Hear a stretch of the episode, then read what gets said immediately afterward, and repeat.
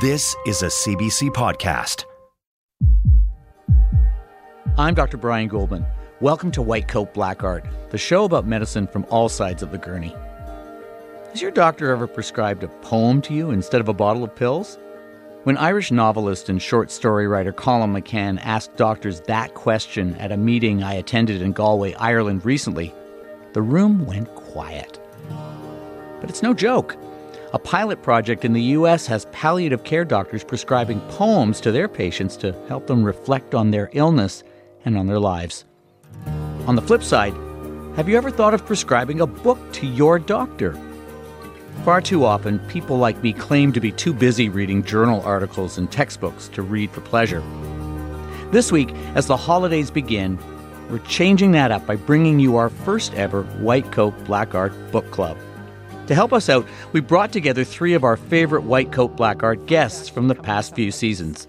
Everybody should be able to say hi to everybody else. Uh, so I have with me in in uh, Toronto Naheed Dosani. Hi guys. Hi. Hi, Naheed. Great to eventually. Naheed is the lead palliative care physician for Peach, the palliative education and care for the homeless, run by Inner City Health Associates. It provides mobile palliative care for some of Toronto's most disadvantaged residents. Happy to be speaking with you. You're, you're having a day? A bit of a day. Yeah, it's crazy busy. Oh, right you're just busy. Oh. Julie Drury is currently a patient advocate and the strategic lead for the patient partnership at Canadian Foundation for Healthcare Improvement. We first met her on White Coat Black Art as part of our One More Thing Moms group. Julie's in Ottawa. Yeah. Oh, Yeah. Nadine, you're there? I'm here, Brian. How are you? Long time no speak. I know it's been a long time. Doing and doing well, but I can. Dr. Nadine Caron is in our studio in Prince George, British Columbia. Nadine is a surgical oncologist with the UBC Northern Medical Program. She's also the co director of the UBC Center for Excellence in Indigenous Health. The premise of our book club is simple. We asked each of our guests to bring a book.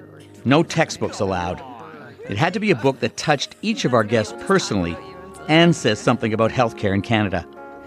Uh, and I'm just waiting for the go ahead. I guess we've got a good level. And um, okay, let's start by going around the table and getting each of you to tell us about your book. Uh, you know, not a full summary, just just you know maybe in less than a minute. Uh, you know, and why you chose it for White Coat for the White Coat Black Art Book Club. Uh, Julie Drury in Ottawa. Let's uh, have you start us off. Sure. Thanks, Brian. So the book that I chose to to talk about um, is From the Ashes by Jesse Thistle. And I met Jesse at a conference this past summer at the Canadian Medical Association where he was a panelist, as was I. And I was very struck by his presence. So soft, so unassuming, but something within him that was so gently fierce. And um, I learned that he wrote a book.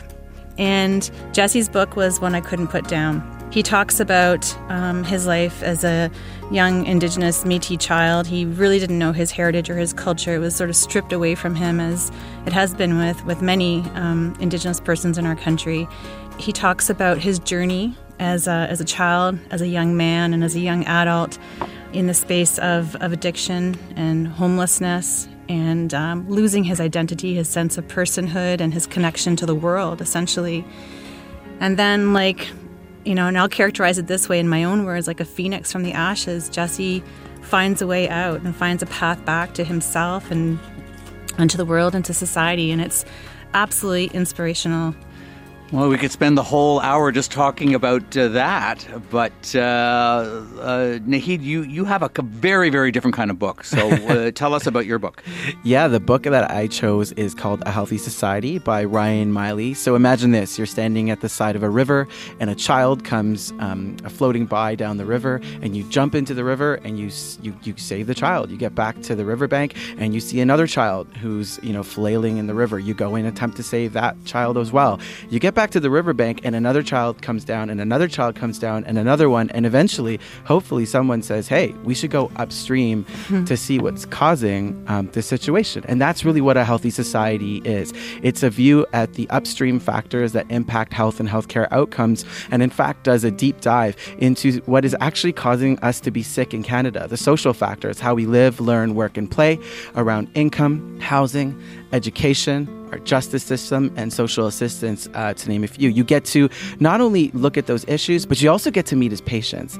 Um, you get to meet Maxine, a young woman that uh, Dr. Meili cared for, who's homeless, who deals with HIV, and then has has a situation happen in her life where she falls to a, a substance use disorder, and then actually has to deal with her end of life journey on the streets. And through her, the narratives, it's really an uplifting um, argument about how we might be able to make society healthier, not necessarily investing in our clinics and hospitals and doctors and nurses, which is, of course, in allied health, all that is really important, but actually the social factors that are making us sick coast to coast. So that's uh, a healthy society. Nadine Caron, we have not forgotten about you. Uh, tell us about your book. Sure. Uh, I chose the book, The Truth About Stories. First of all, I love the author, Thomas King. He's a renowned Indigenous author that's lived both in Canada and the U.S. And as an Indigenous uh, citizen of Canada, I just, it, he resonates with me in multiple different ways. Absolutely, the emotions. I read this book years ago. It was written in 2003, and I recall the spectrum of emotions from sadness, anger, frustration, surprise, to just downright humor and laugh out loud.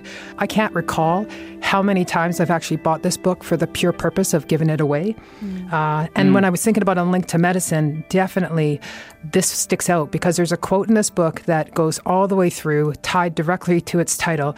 That is the quote that I've used the most out of any book that I've ever read. Uh, the quote is The truth about stories is that that's all we are. This book looks at the power of stories, their role, how we shape who we are, how we learn about others and ourselves, and how we sh- share them, and what we learn when we listen. And I think this is the foundation of the practice of medicine, my career as a researcher, uh, and personally. Nadine, how does it? How does uh, how does this book make you a better physician, better surgeon?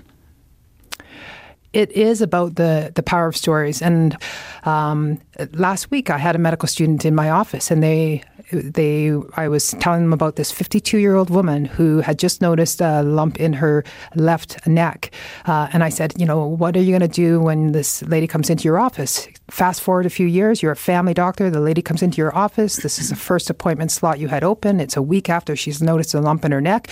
What are you going to do? And the medical student's so proud. I'm going to do an ultrasound. Mm-hmm. And you kind of go, well, you know, what else you got to do maybe before then? Well, maybe I'll send them for some blood work. Well, what are you going to do before then? And ultimately, they get it. They're actually going to hear the story behind the lump. How was it found? When did they find it?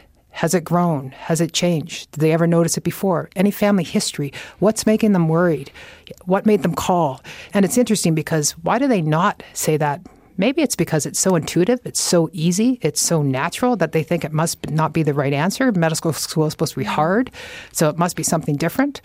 But at the same time, it's one of the things that as a profession we get criticized about the most. Physicians don't listen. Wow.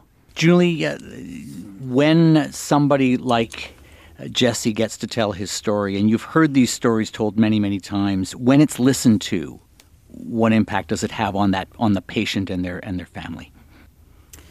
You know, the impact can be incredibly powerful, and it can be um, incredibly hurtful.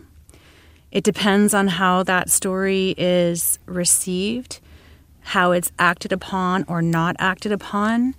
It depends on the intent of the persons who want to hear that story you know, I've shared um, different variations of our of our journey through the healthcare system. My daughter Kate and I, and sometimes it's been incredibly powerful to share her story, particularly the the six essays I wrote about the last days of her life and the journey towards her death. And I felt really empowered sharing that, and I felt that I was helping people to understand and illustrating what you know pediatric palliative care and end of life looked like, and it was important to share.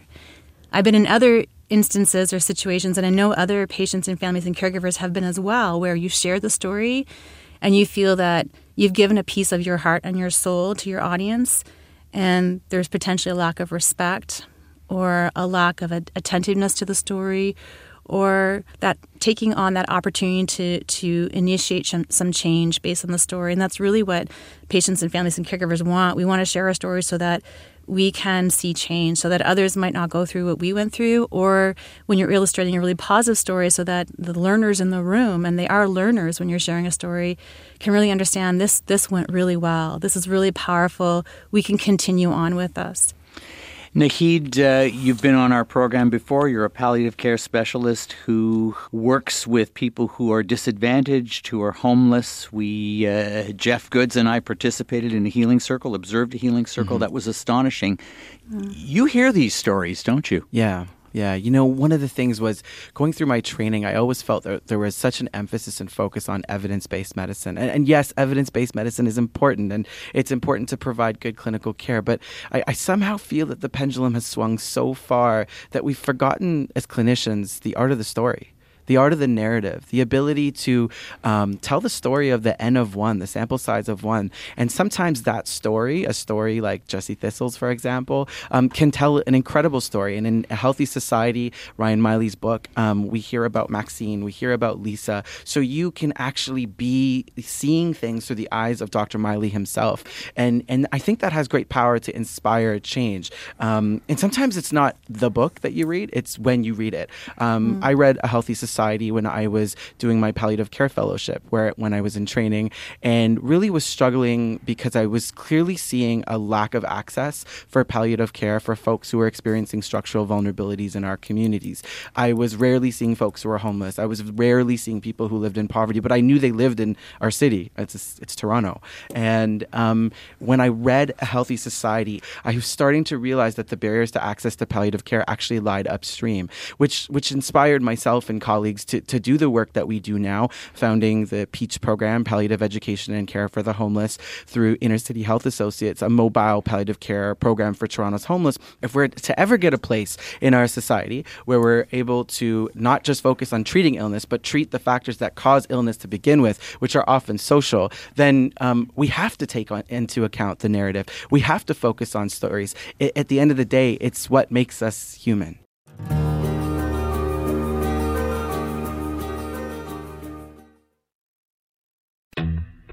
Hi guys, it's me, Ty Pool, and I'm back, and I have way more questions. Things like, what are animals saying to each other? Why is space so dark? What's the science behind bullying? This season, I'm willing to go where no seventh grader has ever gone before to find you the answers. Ty asks why. Rest your eyes and prepare your ears for all new episodes of Ty Asks Why.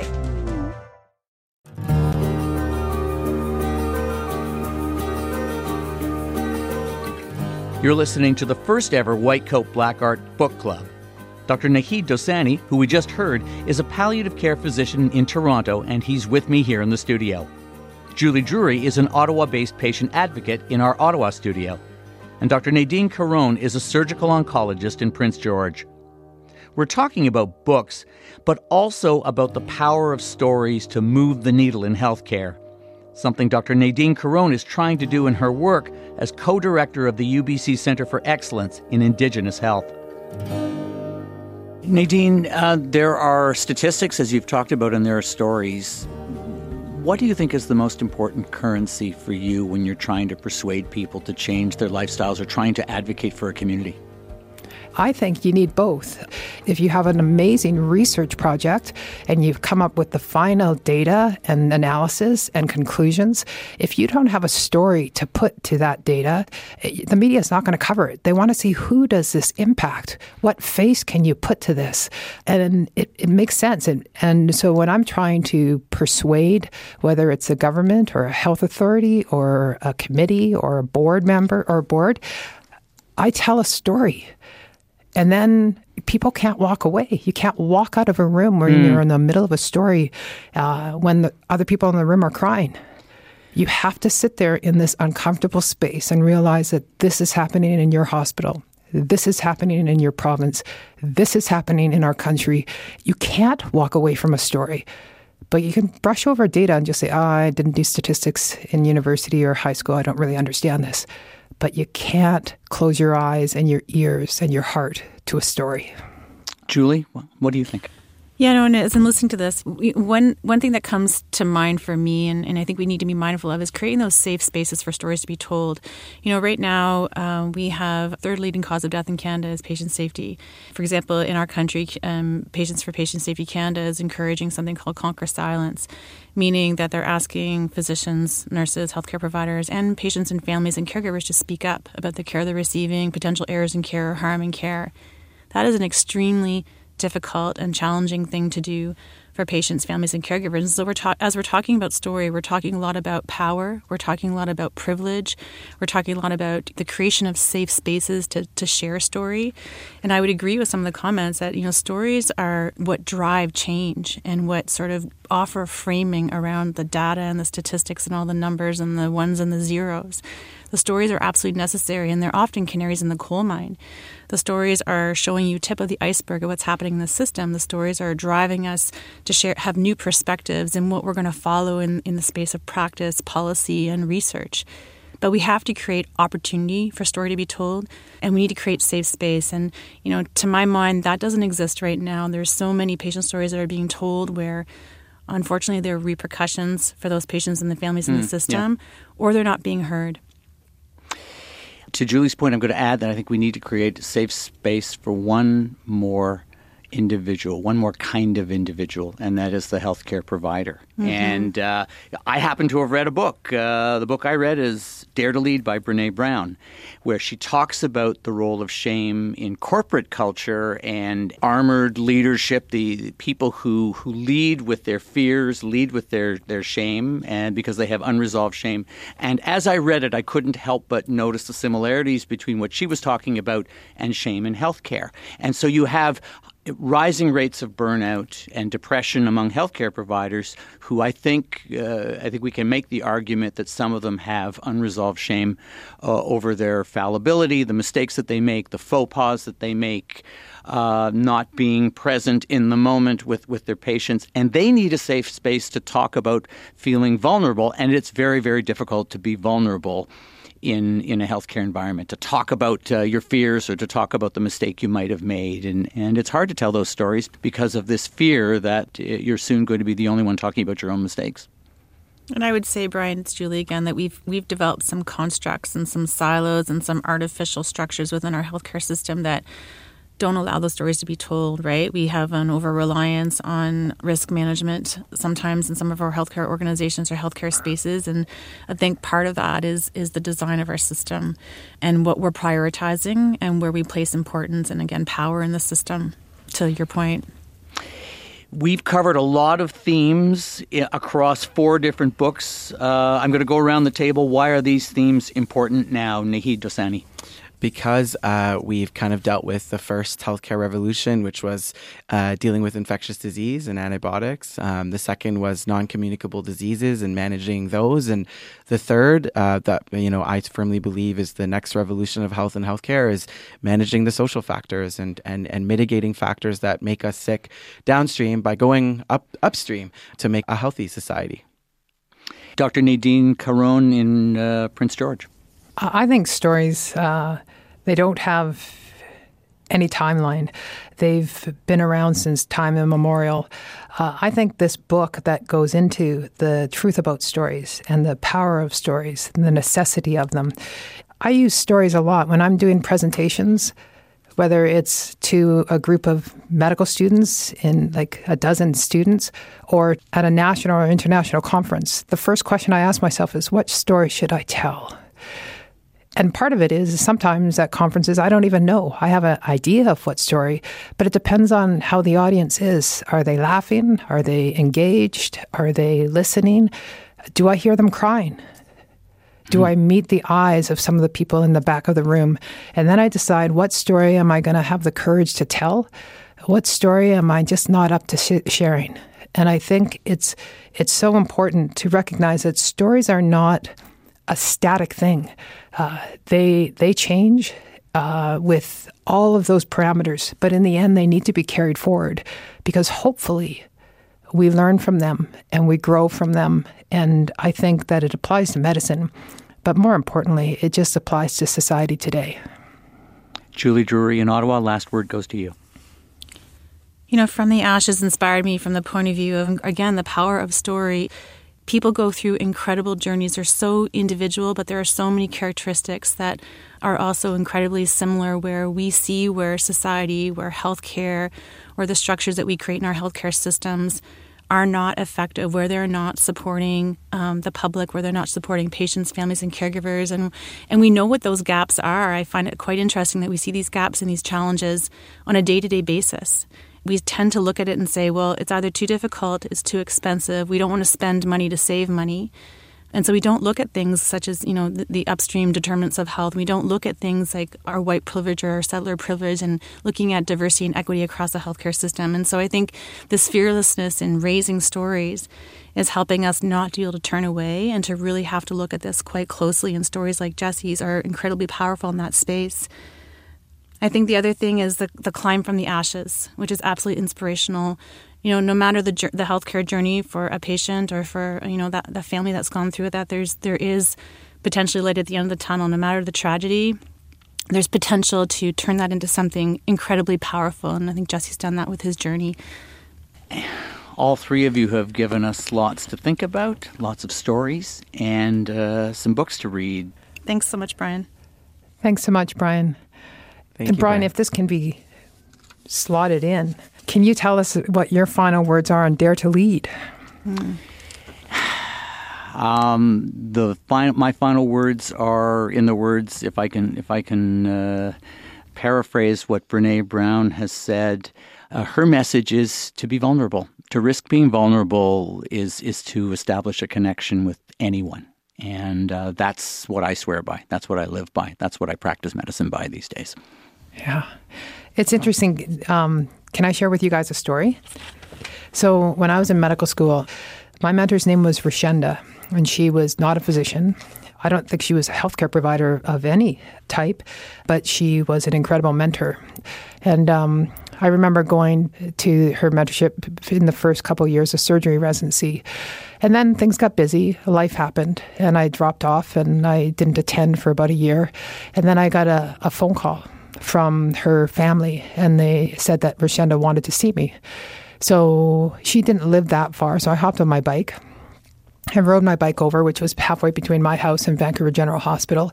And I went in and I found her in her family walked me into her living room, and she was in a hospital bed in the living room, pal- uh, uh, palliative from advanced cancer. And um, her family left me there to talk to her, and she didn't have a lot of strength. I think, Naheed, you might um, understand sort of the scenario that I was in. Mm-hmm. And uh, her words to me were, and I remember them so clearly. She just said, Nadine, you were always inquisitive and always curious, and you always wanted to know things. Um, so this is my last. This is my last lesson for you. You can't cure everyone. Hmm. Accept it. Physicians are human. You'll make mistakes. You will try and you will fail more times than you succeed. Accept it and just work as hard as you can with what you're trying to do, but don't do it alone. The person that you need to take with you more than anybody is the patient that wants the game to get to the same destination. Hmm. She died the next morning. Hmm. Wow. Wow.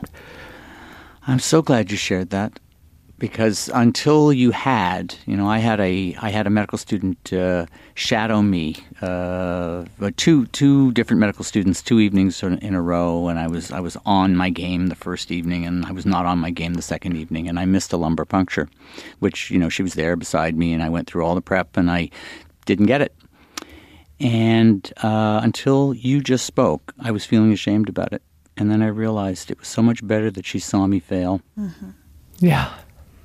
But it's but it's conversations like this that allow there to even be a community like like this kind of community for health providers is so rare where you can even shed the layers of whatever you need to do to get through a day um, and and just shed those parts that are vulnerable. Um, and there are more and more book clubs. There are more people who are sharing their stories if that's what the power of all this is really about. If it brings people together to have conversations like this well I think it's a really good day I just love what you shared, Nadine, and thank you for that because I could hear the emotion in your voice and that transparency and that honesty and that openness. That's what patients are craving. And, you know, we're not judging our doctors at every single turn. We know they're human. I mean, you know, I've been very privileged to have developed extremely close relationships to the physicians that cared for my daughter and uh, over the course of her life and we were a team and we were open and transparent but it took time to build that relationship and we need to build that time into into the the ability for for physicians to both you know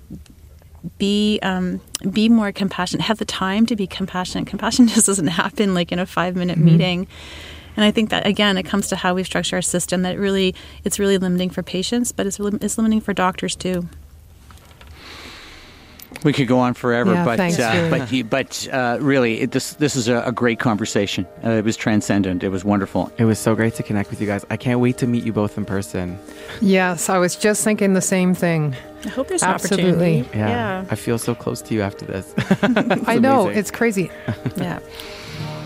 Thank you all. Thanks, Brian. Thank, thank you. Thank Thanks, you, Brian. Nadine. Thanks, Naheed.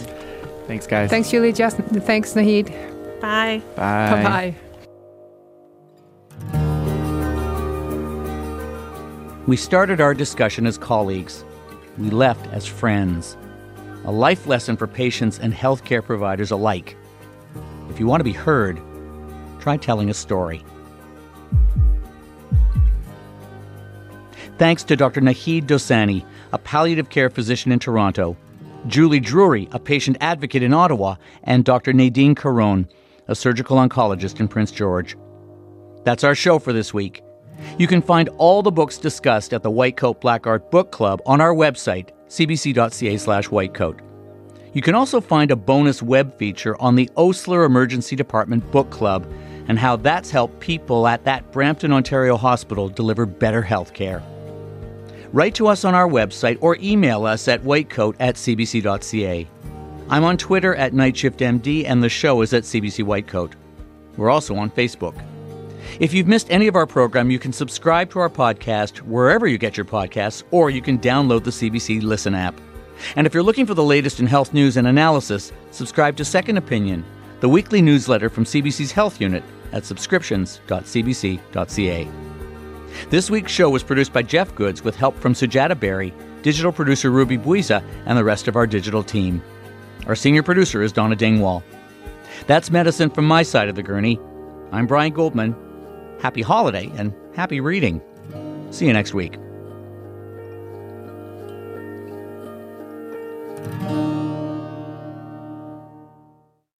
For more CBC podcasts, go to cbc.ca slash podcasts.